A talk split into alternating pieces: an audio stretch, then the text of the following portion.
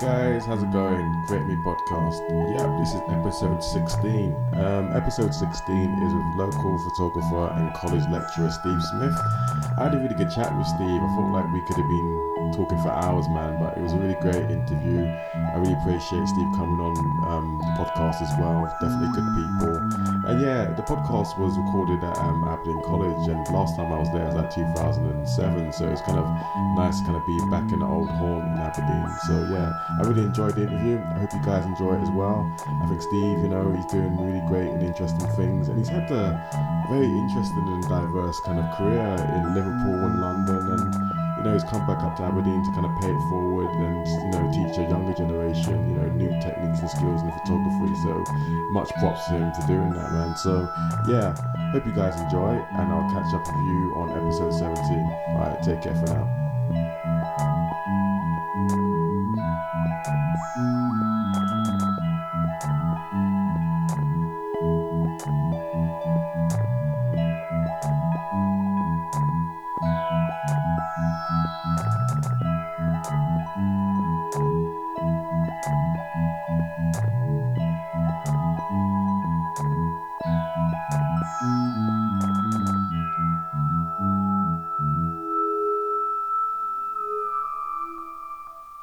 Hello and welcome to the Create Me podcast with your host Ike Headlam. Yeah, um, got a little special one actually from recording from Aberdeen College, which is an old kind of haunt for myself.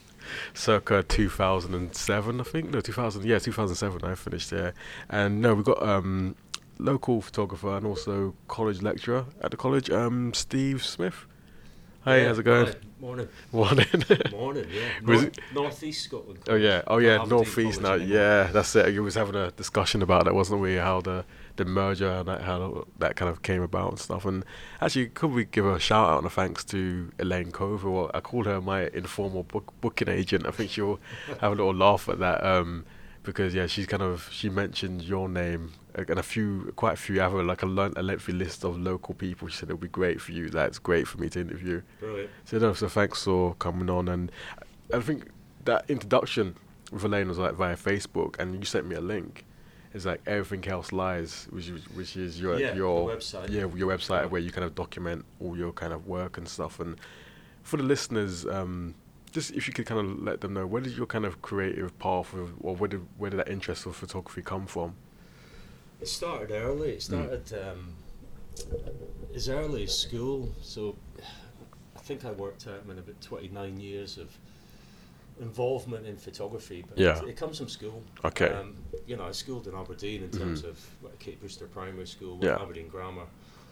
And then in fifth year of the school, so it's at age 17, going into the last year of school, going into sixth year, there were choices to be made. I'd done my Mm-hmm. art and I got the chance of carrying on to the sixth year. And it was either do six year studies. Yeah, But my art teacher put me in touch with photography through a simple course. It was an introduction to photography, so it was kind of an excuse to learn how to process film and walk around town doing very little. okay, And uh, and you know there was a, it was great. There was Yeah. no, there was kind of no teaching beyond. We'll show you how to process film, and Oh. all right, and then you can do your own thing. So there was no kind of formal training Hmm. Mhm. but I started photography back then. And I suppose as a young kid, not really knowing what to do or what pathway to take, or never really having a plan, you kind of follow where your interests lie. yeah, And I was encouraged by, by, by my folks, you know, to kind of say, well, look, you- you like photography, why don't you continue and do that, you know? Oh, all right. That's really cool, you know, because I guess what what kind of year was this then? when This happening? But what's that, 80, when would that be, 89, 88, Okay. 89? All right. Um, it was just really tough. I had a great time at school, had Mhm. great fun, good people around me, uh, had a lot of laughs. But there was kind of little direction in terms of career choice. Yeah. You know, I didn't necessarily put any any faith in, in guidance tutors Hmm. at school who told me I should work in a shop. Um, and I applied, six year I applied for the course here. Uh, Aye. funnily enough, the course that I teach on, uh, I got a letter back saying, in fact, the first year I got an interview, um, but got a letter back saying there were 12 places, over 50 applicants, and I was unsuccessful. Right. The second year, stayed on at school, applied again the following year, uh, and I'd built up a little portfolio. I'd gone to an evening class in the uh, the old Rotherstone campus down Right. at Auburn Street, Yeah. which is no longer there. Mm. Was disappointed the second year. I never got an interview, Mhm. even though I had a better portfolio. Yeah. Um, but I got the same letter sent out. Oh, you yeah. know, it was like a photocopy of the same letter, so there were 12 spaces, 50 applicants. Yeah. So you're kind of lost as a kid, knowing what to do. But Mhm. that, I had that interest in creating things. Mm-hmm. Uh, the college were clever. They sidestepped me to capitalise on funding, I guess, and I did an advertising, marketing, and PR mm-hmm, one year at HNC. Uh, during the time, I was going out and and living life, enjoying myself, having a Mm-hmm. lot of fun. Um, navigated that, and then maybe the careers advisor was right. I then I needed to make money to fund me having fun. Yeah. So, so I worked in a shop for Yeah. a year and a half Right. after doing that, you realise, well, this not obviously, but I realised, you know what, that I need to be doing something more. I need to have greater ambition than Mm. folding jumpers. Although I think at the time I rated myself as one of the greatest, Jumper folders, You know, isn't it? jumper yeah. folders. particularly working in signature and attitude fashion. Alright. You know, um, was a kind of signature, especially was a quiet shop where the Mhm. oil worker would come in and Yeah. spend big money. But Yeah. It was a lot of time, a quiet time. Mm. where You could refold the whole shop. with perfect sort of synchronized harmony, Yeah. you know. Um, and then pushed positively from my mother, really, Mm. to kind of say, well, look, you're doing this, you're enjoying yourself probably too much Mm. in terms of nightlife, social life. Um, why don't you think again about photography as a pathway because you should have Yeah. an interest? Yeah. Um, she went to the library and got about 17 application forms for Wow. different courses, Yeah. but this time different courses around the UK. Okay. And my memory of it and the story that I've told when I do talks and stuff is that I binned, I think, 16 of the 17 applications and filled out Liverpool Mm. and sent it away. Um, fundamentally based on the fact that the love of the football team through Mhm. the late 70s, early 80s, the music, um, Cream nightclub. And I went down with a good pal of mine, Leon, Mm. and uh, his father gave us a lift down. We went to Cream, had a great night. Yeah. The next day, had the interview, and I distinctly remember them asking me on the train home, "Well, look, how did the interview go?" Because it was kind of secondary to the intention of going down to Liverpool. and uh, and I said, "Well, I got in." Right. He said, "What does that mean?" I said, "Well, it starts in two weeks' time." Alright, so you have to get yourself sorted. And, yeah, yeah, yeah. and that was it. Two weeks later, I was kind of leaving Aberdeen, and I Right. started that photographic journey. Yeah. Wow. So it's just like um, when I've spoken to people who live in Aberdeen and they kind of moved away, and it's kind of like, oh, oh, I like London or another city, but it's always kind of had that kind of internal bit of fear and very much like, very much centered like home birds kind of like mentality, a bit of Sure. like. Oh, I like that area, but this is my home. But it seems like you was kind of ready for that move or that push, just to kind of go somewhere I- uh, different. I kind of wish I had a, a, a better, stronger uh, memory. I wish I could kind of reflectively Yeah. review on my decision making process at the time. Right. But I, I don't have that memory. Mm. I don't, and so I can't kind of I can't review the what fear there must have been. you Yeah. know. I think it was what was I 19, 20 maybe. Right. So there must have been an apprehension. There must have been a fear of moving away. But to be perfectly honest, I can't basically remember them. Yeah. Um, I can't even reflect on my state of mind or the condition that I was in mentally to move away. I think it Mm. Yeah. was just a case of well, there was an opportunity here. Why not? You know, take it, take it on. Yeah, to something Um, different and something obviously that you. Yeah, yeah, absolutely. Yeah. And I, and I was leaving at a, a kind of good positive time uh, in my life because, like I said, I had great friends around me. We had a, a great kind of party scene. Mm-hmm. Yeah. Um, and had a lot of fun.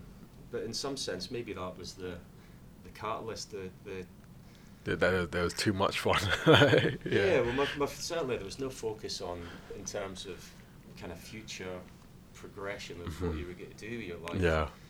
um, and there was the opportunity to go away, and, and I just I took it. But I, I probably shouldn't underestimate the the fact my folks were positively encouraging me to do positive, make positive steps. Yeah. Yeah. Um, you know, again, I don't suppose at the time at that age you reflect too much on how much you know I've benefited from that, or how much kids benefit from that. You know, 'cause Oh, you- absolutely. you know, Yeah. Your folks tend to be on your case. Yeah. But reflectively, you look back and say, well, yeah, I thank God they did, you know, and I'm, I am thankful, very f- thankful that I started that journey and I was Mm. pushed in that direction. Cool, cool. Because I have no idea whether they'd still be alive to this day. and, and there are friends of mine that were casualties of, of having too much fun. Yeah, yeah, yeah. So, uh, no, I, f- I found myself very lucky to have started that journey and Cool. very thankful for it. yeah. So when you was down in Liverpool, how long was you down in Liverpool for? Two years. Okay. Yeah, two years. Right. It was a, a OND, Ordinary National Diploma, over two years. Right.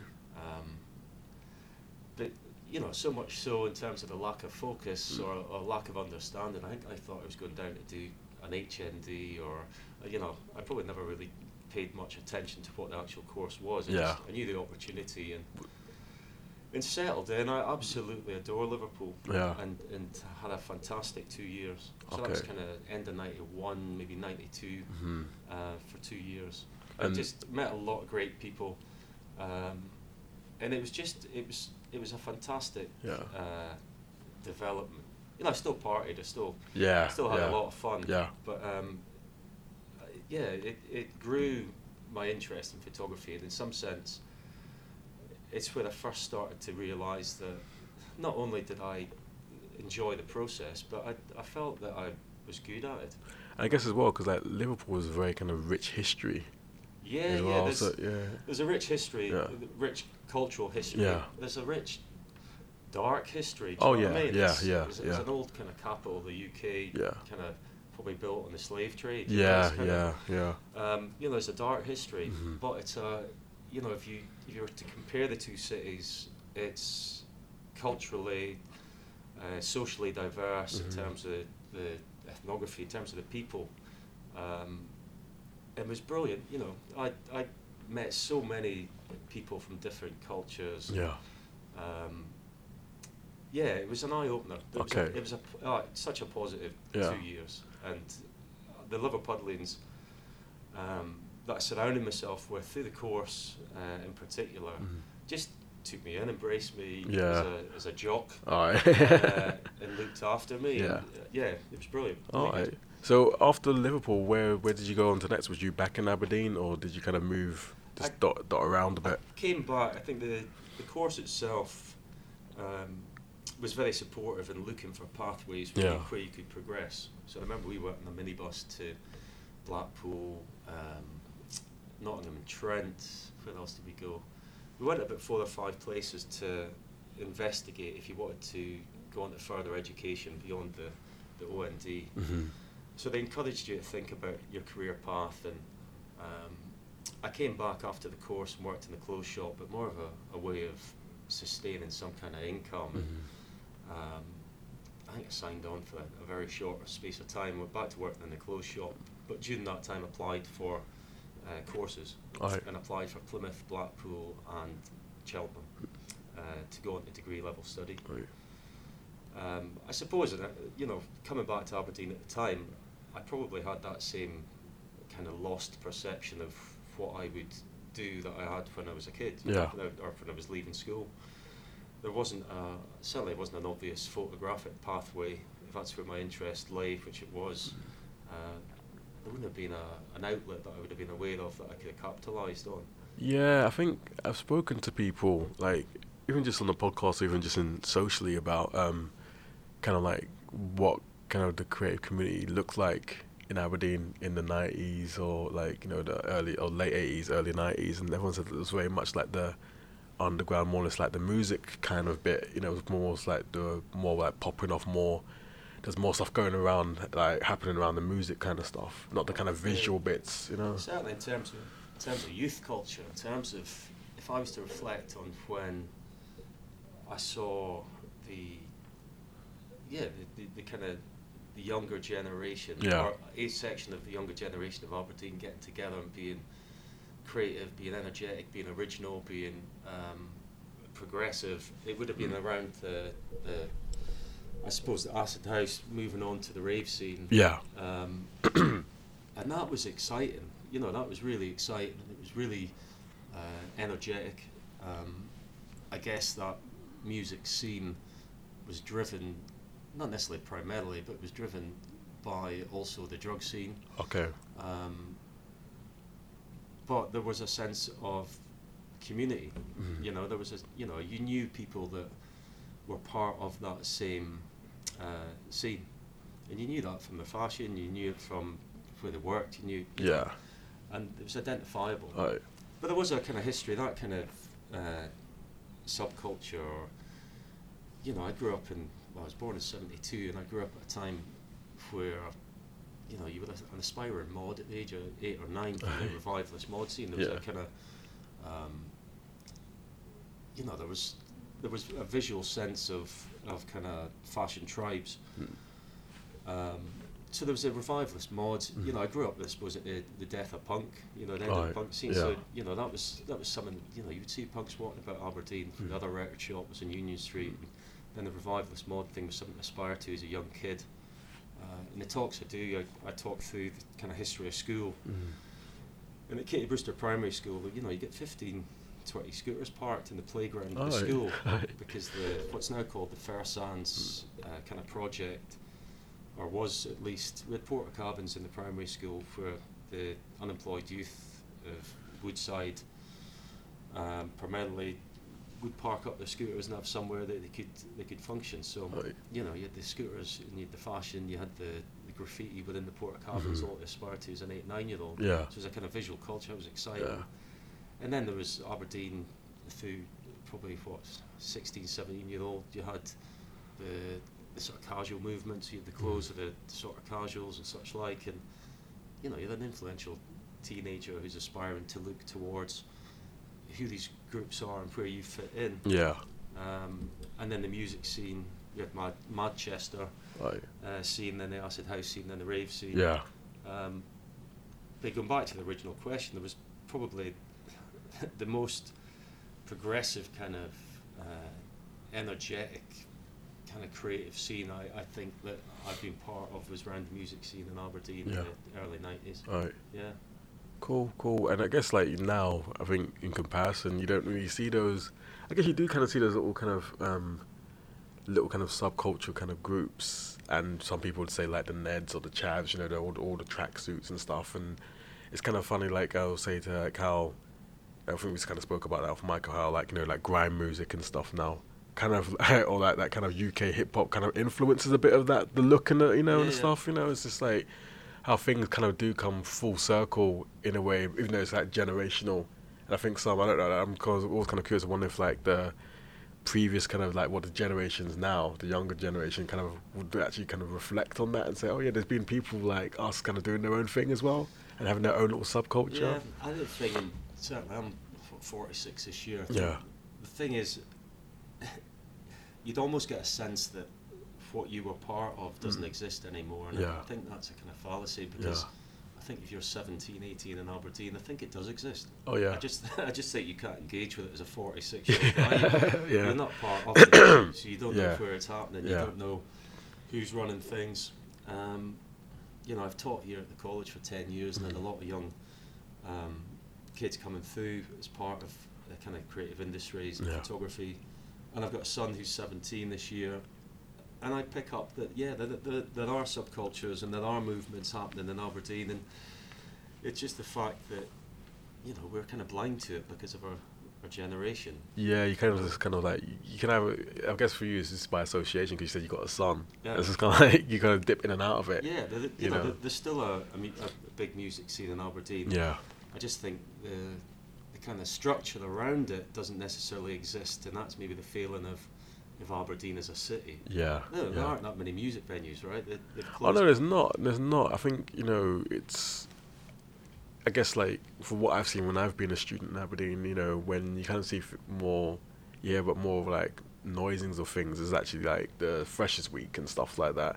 I think when I was at uni, there was probably a few places probably closed down now, but it was kind of like, almost like it was like a big thing, the freshers week, and um, you know, the union was big. yeah, You know, yeah, the, union, absolutely, Years ago. yeah, Um, and certainly the early 90s, phase three at the union, you know, there, there, there was a lot going on. The Yeah. union, the student thing was good. Mhm.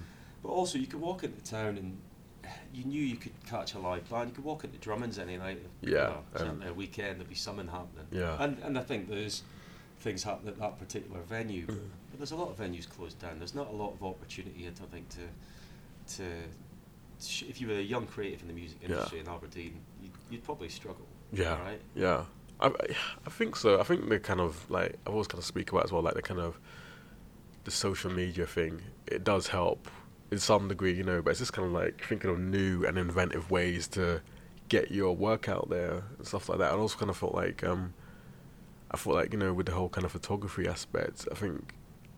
It's, it's kind of like I was, I was kind of wanting to kind of speak to you about this because I was just thinking about some questions to ask. I was thinking like, our kind of response to the world and things that are it's all, all on that visual kind Yeah. of level, isn't it? Like just like anything you see, like oh, like you know, the whole stuff like you know unarmed people getting shot in America, or like the stuff in Syria, or like you know just everything's on a visual kind of documentation. Yeah. You know, it's yeah, yeah, I think the thing that inspired me, Mm. looking looking back at it, I I think I mentioned very briefly Yeah. when I, I started photography in Aberdeen, there was no teaching beyond teaching the practicalities of developing film and print. like, So there was no awareness of who photographers were, what was kind of seminal work Mm. in terms of the history of photography. So it was fine. You, you had the practice of you could go and take pictures. Um, in moving to Liverpool, we had two great tutors, uh, in Alan McCarran and David Brooks. And Alan, I think, introduced me to the work of Mary Ellen Mark. Mm. And I saw work that she did uh, called What the English Are Doing About Heroin that she Mm. shot in 1971 for, I think, Look magazine. And it was the first time I'd actually connected with photography in the respect of a kind of historical figure, a kind of professional photographer. You know, Mm. you started your, almost like your study of photography. yeah, But I saw work that actually absolutely related to um, me at Yeah. that age. He photographed kids uh, in and around Mhm. a kind of change of um, law around the sort of prescription of mm, heroin through clinics in England. Uh, but the kids looked like my mates, they looked like me. Um, and it was the first time photography really engaged. And you wanted more of it. yeah, You know, so from finding that work and looking and, and, and being absolutely intrigued and having a kinship to the work, uh, you then looked to other work that she did, and then you found other practitioners that had been working, Larry Clark and a few others that that really started my photographic journey and started a kind of social engagement with it. yeah, Um, and that's where I suppose formal training and teaching um, was really important because Mhm. you could be guided in a direction that meant something to you. yeah, Social media, you, you touched on, well, I think, can that do that? Mm. You know, that, what's the reference point to guide you in the right direction to Yeah. look at things and, and find something that relates to you? yeah. Because I was thinking like, um, Because we've got this kind of oversaturation of visual information. yeah, How- absolutely. How, do you siphon out what's relevant? Yeah, 'cause even even I'm probably guilty of this. Is actually the visual recording of the banal and mun- mundane. Yeah. It seems to be very popular now. I think especially from like that kind of like the social media, like the Instagram stuff. You know, especially coming from America, like the kind of the following of celebrities and what that actually is and fame and stuff, or just kind of like seeking attention and what kind of aim or what kind of end is that actually meeting? You know, unless you're kind of like you know, it causes a lot of social anxiety and yeah, in, in, yeah, our, in our youth. yeah, I think yeah, it puts a lot of pressure. And I- I think over the last number of years, certainly within my, my role within the, the college, you've Mhm. seen a lot of kids really struggle with um, identity Yeah. issues of kind of self, kind of presentation or Yeah. presentation of self. Um, so I, I don't necessarily think it's a positive thing. yeah, yeah, You know, social media is great, and I, Yeah. eng- I engage with it. There's Yeah. a lot of positives, but technology and social media, I think, uh, in terms of, like you say, celebrity or looking at um, presentation of self, looking at aspiration, Mm. I think it's got a lot, a lot of um, questions to answer in terms Yeah. of the negative impact on youth. Oh yeah, because I think like you know, well I was born in '81, and I think like I like to think like my generation has a bit more a sense of self more than the next generation. They're very much the ones like you know they were very much in tapped, they're tapped into social media, but it's also that there has also does have that negative impact on on themselves and that the anxiety and feelings of depression and stuff. But it's also kind of like keeping up with the Joneses, but actually you don't know who you're actually keeping up with. Like Yeah. you're competing with yourself or something. I suppose in some sense we, you know, already touched on the fact that Yeah. these kind of sort of identifiable uh, uh, street tribes, Yeah. maybe call them. And I- I mentioned the kind of revivalist mods and Yeah. the, the, the casuals and the rave scene. We still had that. We Mhm. still had, you know, we still had uh, a kind of elder youth Yeah. to, to look up to and to, ins- you know, to, to inspire us. Or you still had that sense of wanting to belong Mm-hmm. uh, and, and fit in. We just didn't have it online. Yeah, right? yeah, You know what I yeah. mean? We just had the locale around you Yeah. that you could, um, that you, you know, that you could try and find your place. Mhm. You know, so we still had that, but social media obviously opens it up. To a wider Uh, aspect, isn't it? And globally, yeah, yeah. this kind of a, a bombardment of like information. So you mentioned like you know when you um, you came back to Aberdeen briefly, then you went down to Uh, Cheltenham. Cheltenham, and how long was you down in there for? Cheltenham was for three years. That was a um, it was BA honours professional media, Right. specialising in photography. So the first year we did um, graphic design, Mm. photography, and film, and then you you chose a specialist Yeah. pathway, and mine was always going to be photography, and you. We did that for three years, Right. and it was brilliant. Cheltenham was great as well. Yeah. Again, I say it was great, probably based on the people and uh, the people that surrounded me, the people Mhm. that I studied with, um, and had a lot of fun in Cheltenham. Yeah. It was great, absolutely great, and learnt a lot. Obviously, you were taking your um, your practice of photography to a different level, and it, and you were maturing at Mhm. the same time. You Yeah. know? So um, it was really um, a great experience. Yeah. Really good. You're also close to uh, larger creative industries. So, you know, we started off within the first year. By, by second year, you were tapping into work experience opportunities.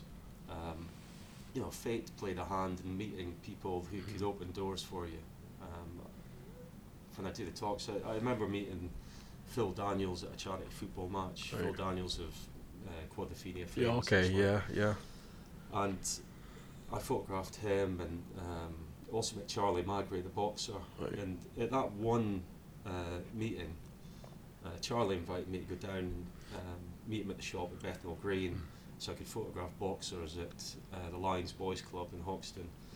Phil's wife, Jan Stevens, was the agent for E ESP. Right. And ESP was a photographic agency in London that looked after maybe 10 photographers and stylists and hairdressers. So that one kind of chance meeting, I went down and worked with uh, Derek Santini and Phil Knott. Um, and very nervously um, went down to kind of work as a second assistant. Yeah. Uh, Larry Dunstan, a great character, a great guy, was first assistant.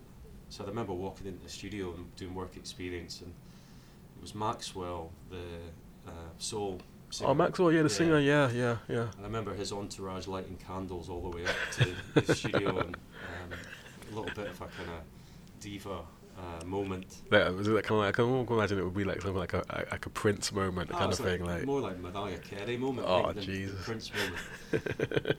but I remember loading film and uh, and learning how to play that role. yeah. But Cheltenham allowed that. It allowed Yeah. the fact that you could spend some like 15 quid return on the National Express and go down to uh, the location of, of uh, exciting, uh, well, just the larger world of creative industry as Yeah. well. You know, so that was my first kind of involvement with, with photography Mhm. uh, as kind of real life. You know, it was magazine work. It Yeah. was uh, Sunday Times, I think, where um, Joe was a stylist, I forget. Um, Joe Adam, the stylist. But that was good. I went down to London. I went down a lot photographing the boxers, Mhm. and that was good, a kind of independent little project. And then also in second year, um, I found out that you, well, we needed to do uh, work experience as part of that unit, Yeah. and uh, I hadn't organised work experience. Myself and a guy, Kevin Vickers, had uh, managed to get our hands on some photography books. Mm. And when approached by the tutor and given a hard time that I hadn't organised anything, I, I used the excuse, look, I'm looking at it now, these are the books. and they were American publications. All right. So the long and short of it are, she Mm. said, well, look, if you're looking at going abroad, you can get phone cards to contact people through the college. So I don't know if you remember the phone cards were like credit cards. That you, you Oh could- yeah, yeah, yeah, The phone box. Yeah, you put it in. You get you Absolutely. start from start from fivers, yeah, didn't it's it? Like yeah. A phone credit card. Yeah. Right? So you could get them. So you could phone home and you could do whatever. Mm. Well, I actually started phoning some of the numbers abroad, Alright. and uh, Shona Valencia, a photographer, said to me, "Look, I can help you, but not if you're in Cheltenham and I'm in New York. Yeah. If you want to come over, then yeah, but you could do you could do something." Alright. So it started a kind of uh, a journey where you say, "Well, you know what? If if that's the case, how much would it cost?" Mhm. So you start looking into it. Never with the idea you'd go there, but how much would it cost? Like, where would I stay? Mhm. Um, how would I travel from Yeah. there to there? Yeah. And by the time I'd actually worked everything out, the tutor obviously saw that I was active and said, you know what, you could apply for the bursary. Alright. So I applied for the bursary through the college and got it. I got Right. about five, six hundred quid. Yeah. Um, at a time when the banks were throwing money at you as well, I put the rest on a, a overdraft. and before you knew it, I, I went and did work experience in New York off my own back Alright. uh, for 10 days. Um, as a kid, you know, we spent, I think, all our holidays almost up in Elgin in a caravana, Avis. Uh, my only experience of being abroad was swimming for Aberdeen um, as a kind of 11, 12 year old. So Mm. Cheltenham allowed that kind of the, the availability that you could do things. Yeah. You know, if you organised yourself and just had a bit of, uh, bit of balls about you, you could Mm. do things. So I found myself in New York doing work experience. Alright. And that was then the second year. I worked with guys Robert Whitman and Artie Beale and his assistants, and um, met some artists and photographers, and and that was great. So between seeing how industry worked in New York and then also doing work experience in London, by moving into the third year in Cheltenham, you knew that was then your pathway. That was what you were going to do. There was Cool. Cool. there was there wasn't that kind of that youthful naivety about well, you know, what am I going to do for the next ten years? Yeah. You knew that, and I certainly I wrote a report coming back from New York for college, and I, I identified that yeah, this is what I want to do, but Mhm. I need to get organised. and I need Yeah. to. So I had a little bit of drive about me then, Alright. um, and a bit of belief that Yeah. that I wanted to follow that pathway. You know, Alright. Cool. So it seems like, even though you know, like you said, that was you forty six now. 40 yeah. So I yeah. would have been in my twenties then, right? Yeah, sounds like a bit of an adventure, though, doesn't it? Like the the lad from Aberdeen, kind of just moving here, there, and everywhere, and actually getting a placement in New York, and even like you know, I guess if someone kind of did that now, the price would be extortionate. They probably talk themselves out of it, going to New York for a you know placement. What? I, I think these things are, are they're doable. Yeah. I've been, I've been trying to get 500 quid out the, the college here for a while to put in the bursary fund Yeah, because I benefited greatly from having money to go off and do work experience. And I'm still fighting that corner. uh, And, Yeah. and you know, we've I've had positive talks with people from the college. We can Yeah. put that in place yeah, because it is an adventure. I haven't planned um, any of my life up until now, and I don't imagine that I'll plan much uh, other than uh, you know on a kind of day to day or week to week basis. I Yeah. won't plan much probably in the Yeah. future, I guess. Um, and it is an adventure, yeah, you know. So it was a case a kid from Kitty Brewster, but yeah, didn't have the opportunity for to study here yeah, probably because of my lifestyle was encouraged to look at other opportunities went to liverpool that gave you the confidence that you were actually still enjoying photography Mhm.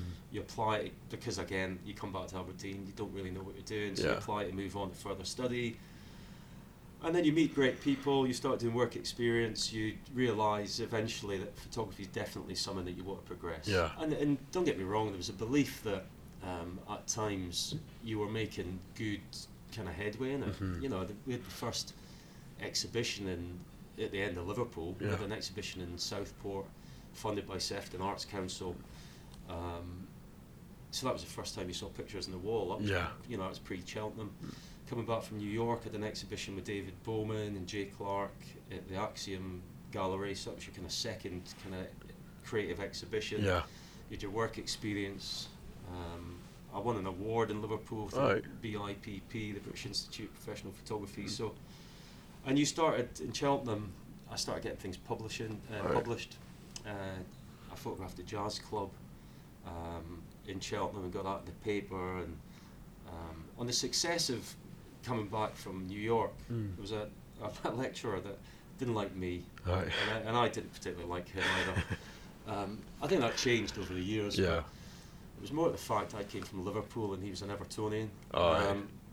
but on the success of me coming back from New York, uh, I, I gave prints to the principal of the, Mm. the university and the college as a thank you for receiving the money. Yeah. So by doing that, I think it came from the top down that I was this kind of celebrated student off his own back. He'd gone to New York and he'd Yeah. written up this report. So opportunity, and I, for right or wrong, I think for wrong really that you know I was identified as a success. So So o- more other opportunities opportu- kind of came Yeah, to yeah. came to you. So I- Okay. I started photographing. I gave, got the opportunity to photograph the Cheltenham Jazz Festival, Right. um, the Literature Festival. Mm. So you have opportunities, and and you know, I, I played PlayStation with uh, Courtney Pine and DJ was it Spoonie, and Oh yeah.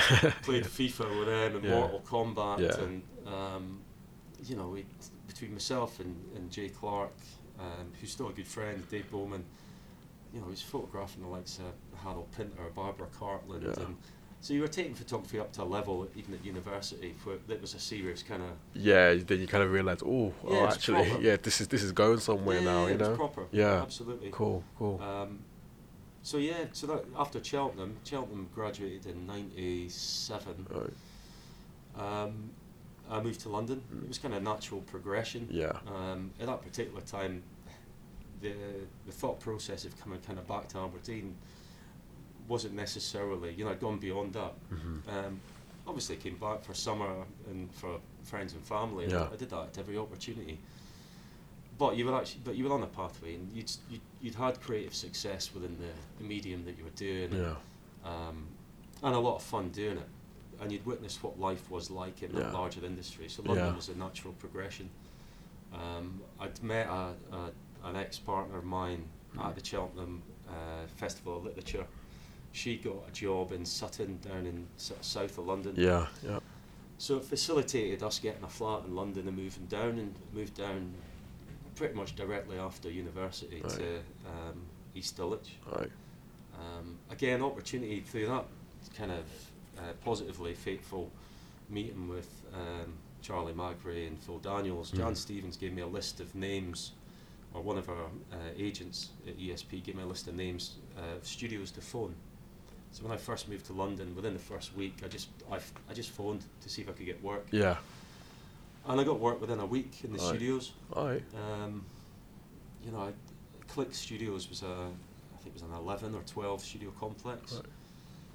Um, and I had Yanis, a Greek manager, Mm. uh, called me in for the interview. Excuse me. And uh, when I arrived and I met another assistant, Phil Balsh, I was told, or he had told a member of the staff, show Steve and Phil around the studios, and when you're finished, get them to paint NS3, which is one of the studios. So I was there in the only pair of kind of trousers and shirt that I had for an interview, and by the end of the day, I was covered in paint. I went back to, to my ex partner. She said, "Well, how'd you get on?" I said, "Well, they've asked me to come back tomorrow. I think I've got a job." All right. So again, I, you know, I don't know how much of that is uh, a reflection of the kind of communication skills and all the kind of positive traits you try and encourage students to develop, Yeah. or whether it was just opportunity happened to be Yeah. um, in front of me at the right place at the right Mm. time. And You how know, a mix of both, I'm sure. how long was you there at that studio for? I was at Click for um, probably about a year and a half. Right. Um, and that was exciting. Yeah. You know, within that environment, um, I could rattle off names and lists of um, recognisable celebrities, famous people, actors, actresses. Yeah. Within that 11 studio complex, you could have um, someone in one of the studios photograph an ice cream. But you, Mm. in, in fact, if I think of real scenarios, you could have Lennox Lewis in one studio, Yeah. Gloria Honeyford in another, um, somebody photographing ice cream in another. You could have Jurgen Teller photographing fashion upstairs. Um, so within that, you know, I- Elaine Constantine photographing Bewitched, the Irish band. Oh yeah, I remember them. Yeah. Um, yeah. And you look back, it's great. I remember uh, in the Lane's case, um, I remember trying to get four Vespa scooters on their back end up in a lift up to NS4 and the Aye. sort of third floor. Um, Gary Oldman, I asked for the part in his next film, which Yeah. I then bottled and ran away. And, um, What film was that? well, you know what I did? I, Aye. He was getting photographed in one of the studios, and all day the door had been open, and you're kind of, shit, it's Gary Oldman. Yeah. I mean, that's Yeah. like, you know what? He's he's there, proper hard, kind of gnarly. Uh, serious face, Hmm. and it was intriguing. And then at the end of the day, I don't know what um, motivated me, but at the end of the day when he left, I ran down the stairs Yeah. as they were in the lift, and I collared him at the front door at Northborough Street, All right. and uh, and walked up and said, "Excuse me, um, I'd like to be in your next film." and he stood and stared me out for a bit. Yeah. Uh, Probably what was probably about twenty seconds. but Aye. It seemed like about two or three minutes. Yeah.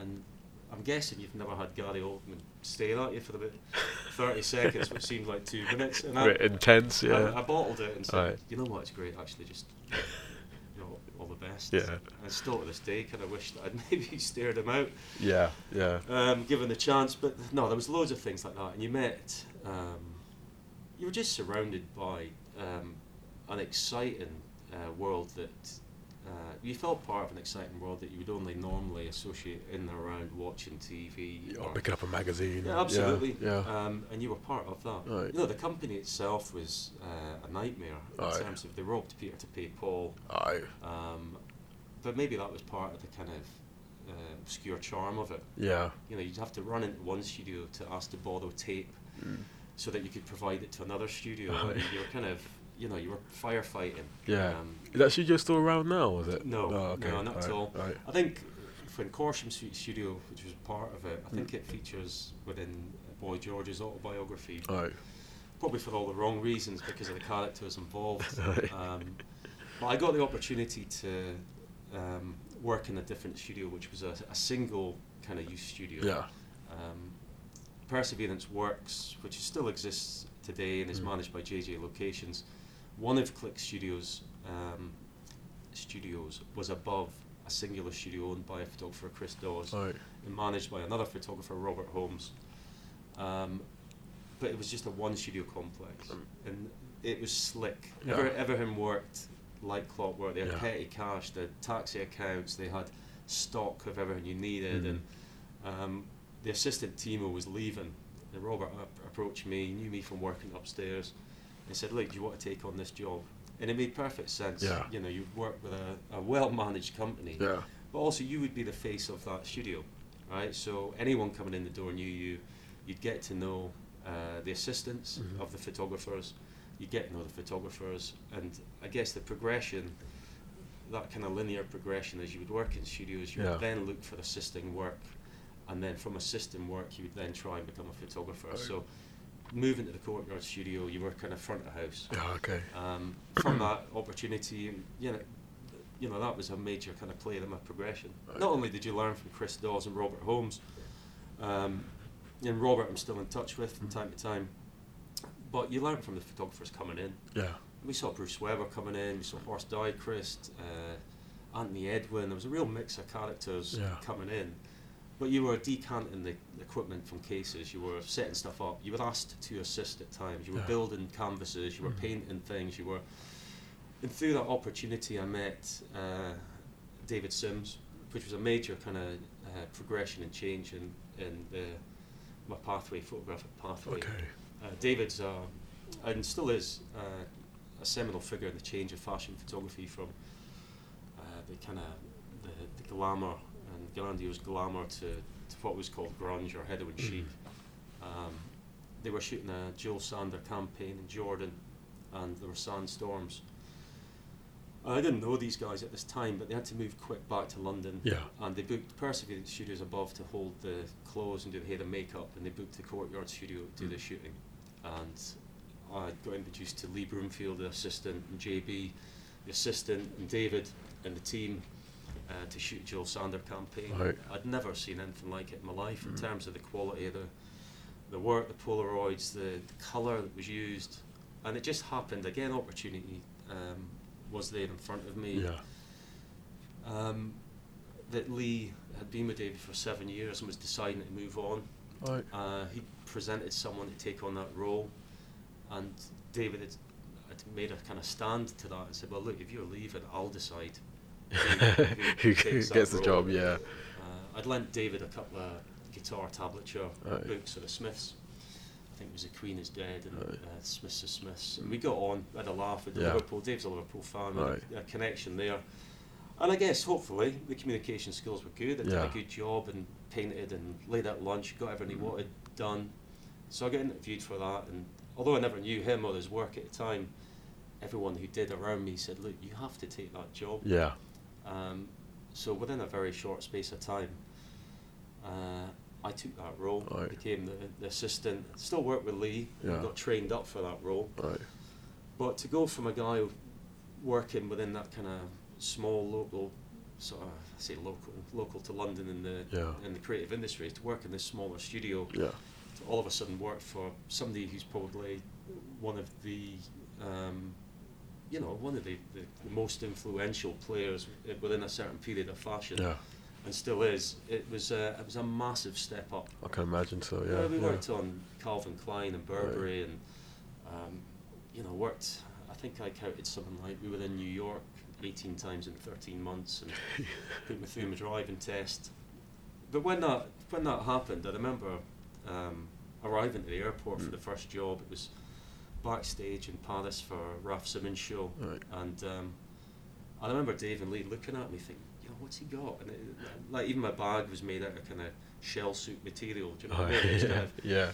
I wasn't a seasoned traveller, Yeah. and uh, and I was ill-equipped probably to to do that role. So they educated me on how to travel. You know, Yeah. they, bought, they bought me a bag that could, you know, that wouldn't break every single thing in there, and they, you know, I, it was a major kind of growth in terms of Right. my development and become a kind of an international traveller. Yeah. You know, and it was a it was a huge step up photographically in terms of the learning experience. So it seems like London, that kind of those years. How many years was you down there for? Eventually, I think either 11 or 12. So, yes, that's, so it sounds like it's definitely an experience. and It seems like it's opened up a loads of opportunities for you. Yeah, Right. yeah, and obviously, you know, that- that's my journey, but I've, Yeah. I've witnessed it through the guys that I um, are still friends with Yeah. from Cheltenham. You Yeah. know, I, I could as much tell their stories. Mhm. You know, Jay Clark's still working in the industry. David Yeah. Bowman, I mentioned earlier, he was working on Star Wars for Spielberg films Right. recently. He's a three-head sort of 3D compositor. Right. um, you know, there's there's lots of uh, people that I was surrounded with uh, within Cheltenham. That they all had kind of positive trajectories yeah, out. Yeah. absolutely. Right. You know, I mean, I, don't get me wrong. I'm sure it's not 100% Yeah. success rate in terms of staying within photography. Yeah. Staying within the creative industries would be, you know, a large percentage. And you know, if you think of London again, if you were, you can't really compare the two Yeah. obviously cities, but the the wealth of magazine titles into the hundreds, if not thousands, um, offer opportunities not just for photographers, but for stylists, for hairdressers, for stylist assistants, for location managers, Yeah. pro- uh, production managers, location scouts.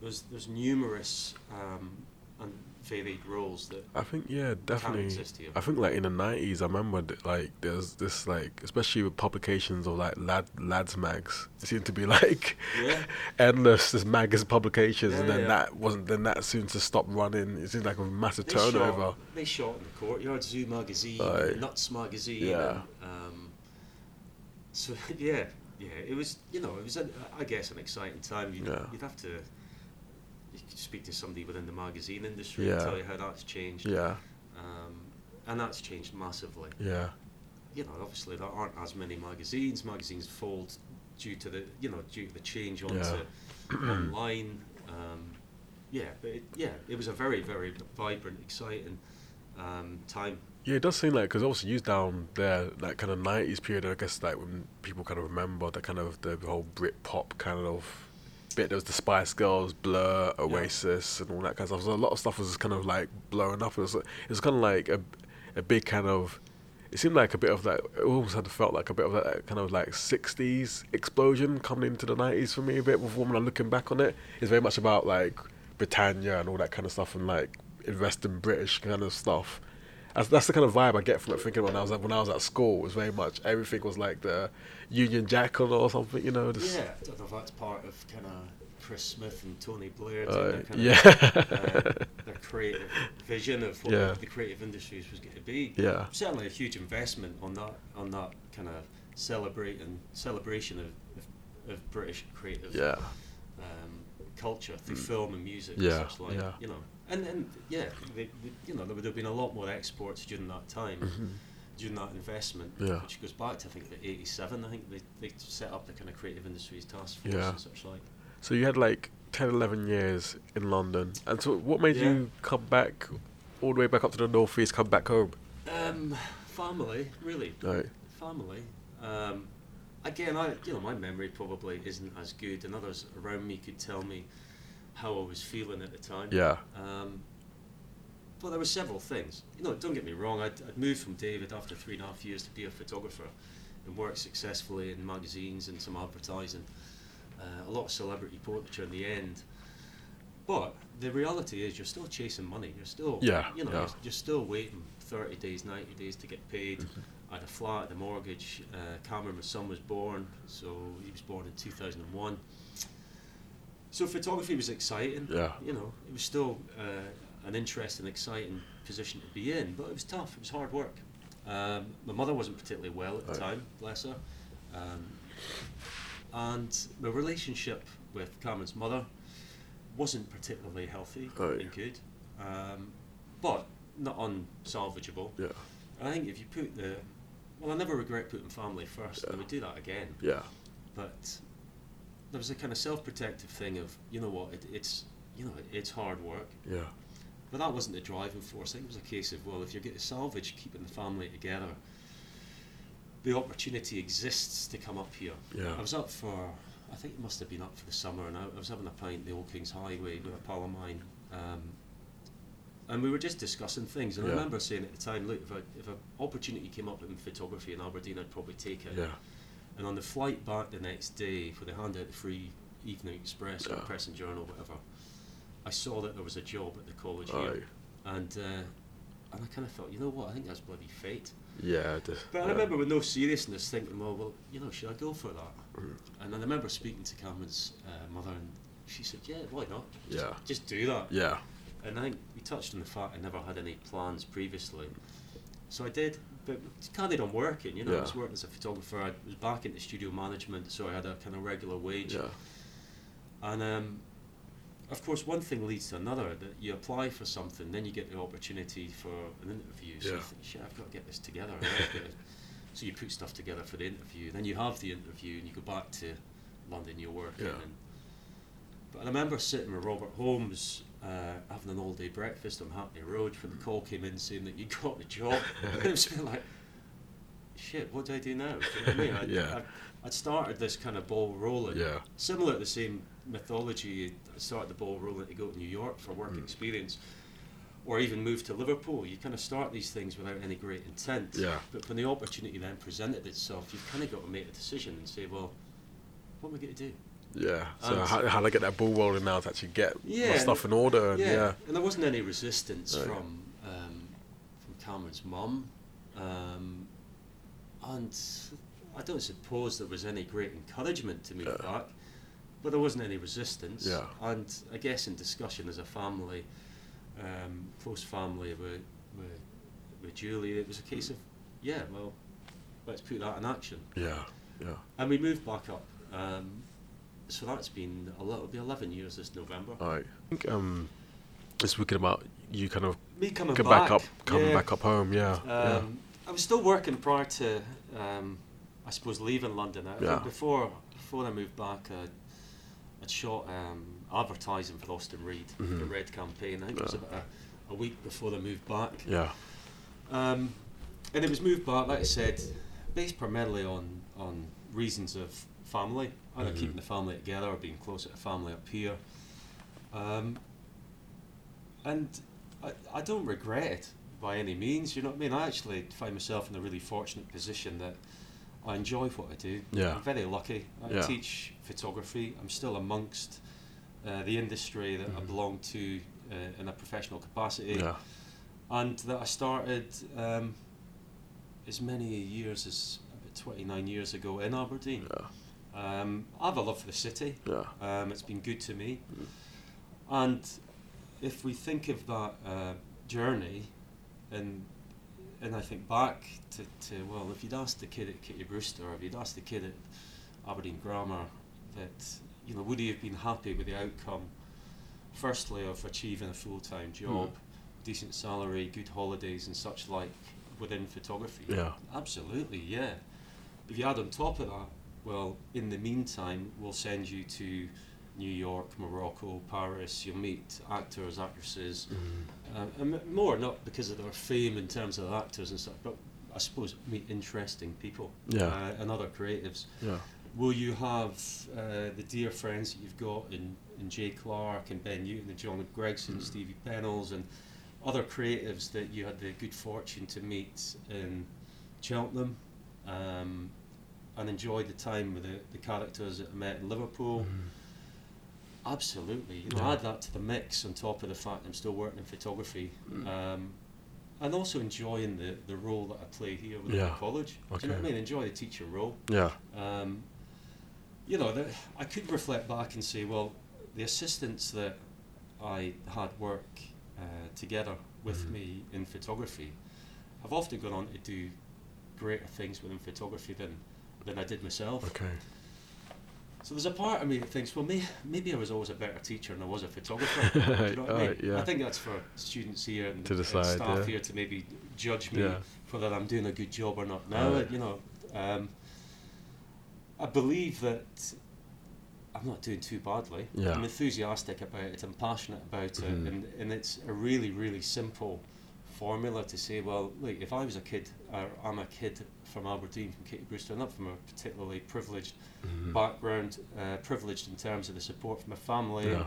and friends. But if I can go off and have that adventure without planning anything, if I can go off and um, and really uh, get my eyes open to the to the world uh, through photography, through uh, studying photography, through the support of the creatives that you meet along the way, Then it can definitely happen then for it can happen yeah. for anyone else. especially in this day and age as well, Well, because like I was, I was kind of thinking back to the way like you've done it it actually like you know you mentioned like some people the younger wouldn't probably think this is insane like the phone boxes that you see that is no one uses anymore you actually that was your way of communicating a bit like you know with- like you know with people like you call someone and be like oh I'll be here at this time and they'll, if they're, and they're there Well, if the- they weren't there The likes of Weren't the, there, well, the like- thing is, the likes of the, that that particular um, story was shown in Yeah. Valencia. When I actually got to New York, Yeah. and I phoned up. She wasn't there. right She wasn't there. Her assistant said, "Well, actually, she's out of the country at the minute." right So the one person that had said they could help me when I Oh. Yeah. arrived there wasn't Aye. actually in the city. yeah Um, so I just phoned the other numbers and kept on that yeah that journey. But you know, there's a there's the misconception by a lot of younger people Mm-hmm. within the industry up here, particularly because there aren't the photographic opportunities around them. yeah That the larger industry is this kind of fictitious, mythical, unobtainable unobtainable. yeah. And you know what? It's not. It's people on the other end of an Instagram account or an email Mm. Yeah. or a phone call yeah and you know what? If they approach uh, in the right manner those Mm-hmm. people, and that communication lands on their desk or on their tablet computer, on a good day when they're feeling fine, they've had their coffee. yeah If that person's not a threat and they're not posing that they want to take over the world or their yeah job, yeah you know what? There, there's opportunities out there Yeah. to, to engage, and you know what? It is a people-led, uh, collaborative uh, industry Mhm. that we're in, and there's a lot of good people. Yeah. You know, I, I benefited from uh, great help from people, as I mentioned uh, previously, if an opportunity uh, was presented in front of me. Yeah. I, I had to be in the right frame of mind. I had to be, in, you know, I had to have the communication skills and the, the confidence, I guess, in those skills yeah. to capitalize on the opportunities. yeah. You know, I think with your own work, um, what would you say the kind of like the kind of themes like that you kind of focusing on, or are you trying to draw out or trying to engage people to kind of recognize with your own photography? um, it's changed really. Right. You know, I, I worked in fashion and celebrity portraiture. Yeah. That was never my intention. That was Okay. through the opportunity of meeting David, and um, you know those opportunities allowed me to meet people Hmm. um, to give me a break as a photographer. So Yeah. I worked with ID and Dazed and GQ and InStyle. But the initial contacts with Dazed and ID was through David, you know, Mhm. because he was working for those magazines and you Terry and Trish at ID and um, and Katie England and a few others, at Dazed and Confused. But my, my interests weren't ever particularly in fashion. Yeah, So now it's completely different. You know, if I think 10 years, um, or 11 years almost down the line, I can go back and celebrate just taking pictures. I can go back to almost the philosophy of the kid in sixth year at school who can kind of wander around with a Yeah. camera and creatively engage with um, anything and, and everything. Yeah. Um, you know, and most recently, it's been um, kind of urban environment, urban incidentals, um, but everything. Uh, it goes back to that kind of sense of not planning. Um, everything from photographing hedges, Mm. which uh, gr- brings some kind of hilarity from students at Yeah. times that I try and tell them can get a lot of kind of a lot of comedy at photographing hedges. Yeah. It's a metaphor for kind of people's privacy and hi- Yeah. hiding away from the world. Yeah. They're often kind of a, a visual um, celebration of shape and line Mhm. and form, and also a communicative tool to the viewer of how well one neighbour gets on with another neighbour. Depending how high it is. Oh, like- absolutely, or how neatly cut it is, Yeah. or how sculptural and creative someone can be. Yeah. So I was doing that. I, I, I photograph on a regular basis, I, and I respond to things. My my wife's uh, father sadly passed away at the Okay. end of last year, Yeah. and I found that the the planning of things is great, and I've started that. Um, but as I said, it's not my history. Being Yeah. responsive to to things Mhm. uh, creatively can work and have success. Um, I photographed flowers that were basically coming to the end of their life that had been gifted to to my wife Right. as a, a, a sympathy gesture from, Yeah. a, uh, from a dear friend. But prior to them getting thrown in the bin, they looked quite beautiful and they Mhm. looked quite sad, and they were a metaphor for that particular time. Yeah. So I took them into the studio, and I'd been watching stuff on um, the the art of still life, Mm. going back to Caravaggio's Basket of Fruit and such Yeah. like. And so I took this kind of creative research that I'd been looking at, and then instinctively thought, no, I I need to photograph them Mm. before they go, Yeah. and acted on it. Took them in and photographed them, and produced work that I was really pleased with. Um, I photographed, I set up a little kind of worktop in my shed outside and Mm. photographed weeds from the garden and toys that Maisie had left lying around, my daughter had left lying around in the Right. garden. But they've recently uh, received kind of good cri- critique from a, uh, my first agent, Karen Aye. Feetenby, Okay. saying, I love those shed portraits. Yeah. So they were done on instinct. Yeah. Um, but in terms of the website, the website I've got running is a very small selection of work, which was really set up to help inform the students of um, who I am and what I do to Yeah. gain a bit of trust that I'll, I'll be in a position to help them. Yeah. Um, and I suppose to give space to if there's work that I wish to show somewhere, even for my own um, kind of mental well-being, and there's somewhere that I can put them up that I can see them in a different context. Mm. Yeah. You know, um, so I'm not actively seeking work. Um, I have taken on a project. I think I mentioned to you when we first met. Yeah. with A, a creative writer, Ian Mhm. Gross, a great guy, ex helicopter pilot, who's doing his uh, masters in creative writing. So, for a, a communication that talks about the, the lack of planning in my life, we have actually put in our first kind of planning document to do a collaborative ethnography looking at uh, celebrating the different cultures and communities that share Aberdeen Indoor Market. Yeah. So we'll get a decision in about a month's time Yeah. whether we've received funding to help support that. Okay. Cool. So Cool. that's probably the first, the first case of planning um, Damn. successfully uh, a project, Yeah. um, and exciting because it's in collaboration again, and it's Yeah. it's self-driven. Um, no, I suppose going back to the original question, Mm. I'm I'm more interested in um, it f- fine art photography, but all as a, a sense of um, reflecting on my identity and, Yeah. and who I am. I, I don't think the photography's ever changed from that, whether it's whether it's been in the fashion world or whether it's been in the kind of urban incidentals, I don't think it's ever changed from that. Mhm. It's trying to get a sense of self, trying to get a sense of place, um, trying to understand why you are interested in certain things and and also celebrating the kind of rich history that I've had and the kind Yeah. of visual awareness I've had from, you know, whether it's kind of relying on sort of visual style and ideas that you were influenced by as a kid and bringing that into your fashion work, whether it's be, sort of been surrounded by menace rather than violence and trying to get an edge to the, a portrait and a model or um, or whether it's just about celebrating the urban environment rather than you know, I've got no real desire to photograph the rural environment because I don't have a kinship with it. Yeah. You know. Yeah. I could stand in a high vista and look across a, a beautiful mountain range, and I'm sure I'd be very at peace and uh, and enjoy that view. But I've got no interest in photographing. Yeah. Um, and I, yeah, just a, a product of my surroundings and.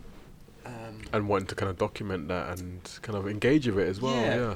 I, you know, I- I think it is a case, and it could be certainly not a vanity thing. I think Mm. it's a kind of um, some kind of push towards an understanding of self. That's why you, Yeah. you know. That's, I think that's what um, would encourage me. You know, self encouragement Yeah. Hmm. to to stay within photography, or at least not even stay within photography, but to, that's I get I get off on that. I get Yeah. off on trying to work out um, a greater understanding of self and those around me. Mm. Okay. And photography allows that, and it- Cool. it's, it's great for that. you Yeah. know? Yeah. And also, don't get me wrong, it allows me to look at the absurdity of other people. yeah. I think it's because like, um, we kind of spoke about that this like before we kind of recorded about the how as human beings we are complex and interesting, Absolutely. weird people, aren't we? As you know, it's like Yeah, but as Yeah. confident and as we are fragile. Yeah. And um, yeah, you know what? There's nothing queer as folk as I really. yeah, you know, yeah, it's, and that's the, the beauty of the world in which we live, Mm-hmm. you know. Um, yeah, we all go through stages without getting too philosophical. Yeah. But we all go through stages in our life where we either are, are um, most successful in terms of your presentation of self, where you're Mm. Yeah. confident in terms of what you're presenting to the outside world and what, how it will be received yeah, and other times when we're very frail and insecure, Mm-hmm. um, bordering paranoid about how, how we fit into um, other people's Yeah. lives, yeah. which uh, surround us and affect us so much. You Mm-hmm. know? Yeah, definitely. No, like you know, like um, I think you know this kind of speaking to you. I think you like, I'd love to kind of. Like, I think we could sit here for hours, about all like all the kind of like experiences, and it seems like you know you've had a very kind of interesting, and it's uh, not like you kind of accidentally walked into these things, but these things have been like natural transitions for you, despite these kind of opportunities and actually the the, the work you put in already. Even like in London, films. Like, oh well, Steve, he's you know, like, you know, he's a, he's a sound guy. I, th- I, Like you know, I think there's a there's probably a lot underneath that Yeah. in terms of I kind of you know in terms of the makeup Yeah. of myself Mm-hmm. that I may underestimate. In term, you know, you get to a certain point in certain stages of Yeah. your life where you think if you're doing a job, try and do it well. Yeah. Yeah. You know, and and you know, I could oversell that and sound like a com- complete wanker, but at the same time. You know, whether I was laying a carpet in Yeah. a studio in London have, with no carpet fitting experience, Hmm. you know, you'd have the knowledge to say, look, well, I'm only doing it if you give me a decent Stanley blade. and- Yeah. But you would take a pride in the job. Yeah. Yeah. Whereas um, I know other characters that wouldn't say, well, I'm not laying that. You know, Yeah. How do I know about carpet? Yeah. Mm. fitting, Right? So that's maybe a really poor example, but I think that same philosophy to try and do a decent job, Yeah. um, you know, that, that had to be part of my makeup to allow the opportunities to present themselves, Mm-hmm. I'm sure, as well. Yeah. Um, and I probably undersell that a little bit, Right. but um, don't feel embarrassed by that either. Yeah. Um, but the opportunities, yeah, they, they, they landed. There, there was that kind of balance between me um, working hard Yeah. and also, I think, the, the early years in Aberdeen and the, going back to the, the exposure to Mm. different types of characters in Aberdeen, whether it's through the music scene, or friends and family, Yeah. Kitty Brewster, our school environment. Again, simple things probably underestimated. The fact that I was at Kitty Brewster School, I should have gone on to Powis Academy. Oh yeah. But my mother made a, a, a decision that I would follow my brother above me and go to the grammar. All right. That's, you know, I probably don't think about that, but I'm sure that's got an impact. You're a young kid, vulnerable, sort of 12 years old. Leaving the mates that you've spent your greatest sort of time with, Yeah. um, and you're arriving not knowing anyone Yeah. at a school age of 12, and you've got to learn how to adapt, how to make friends, how Yeah. to fit in Yeah. So really simple things like that have probably had a big impact. So you think that was a bit of foresight from your mum then, and your parents a bit of the bit of like yeah, this yeah. Is, she was a driving force and, s- Yeah. and still is, you know, Yeah. in her, her, um, her elder years. yeah. Uh, she was a major driving force Hmm. uh, to try and make positive, um, as any parent should do, Yeah. don't get me wrong, Yeah. try to make positive um, moves towards the, the safe and successful development of our Yeah. kids. And yeah, listen, I, I can't underestimate that. Yeah, definitely. Don't get me wrong, there's nothing wrong with Powis Academy. And, Yeah. and friends of mine uh, went there and have developed to be beautiful human beings, Yeah. Mm. just uh, like those that surround me. So, um, but she did that for what she believed to be positive reasons. I cool. think it, it, it worked in the sense Yeah, that if something within me, the survival instinct, the communication allowed me Mhm. to make friends and not be this isolated kid in the corner who didn't Yeah. know anyone, if it forced me to engage, to grow in terms of my communication skills, it, I think it'd be naive to say that those decisions, which could have been make or break in terms of a, a fragile kind of uh, age in your life, Mhm. but, but turned out positive, those decisions I'm sure have an impact. That when you move to Liverpool for the first time, you don't know anyone yeah, you have to survive. When you Yeah. move to Cheltenham from Liverpool and you don't know anyone, yeah. You have to. then you yeah. have to adapt, Yeah. survive, and, and you know the skills that are embedded in you um, at an age where you don't have control of the decision making around you. Yeah, they've got a major influence. Yeah, Um, definitely. so you know that moving around and that change and that taking on um, opportunities, yeah, it's it's a product of uh, years yeah, and years. yeah. Cool.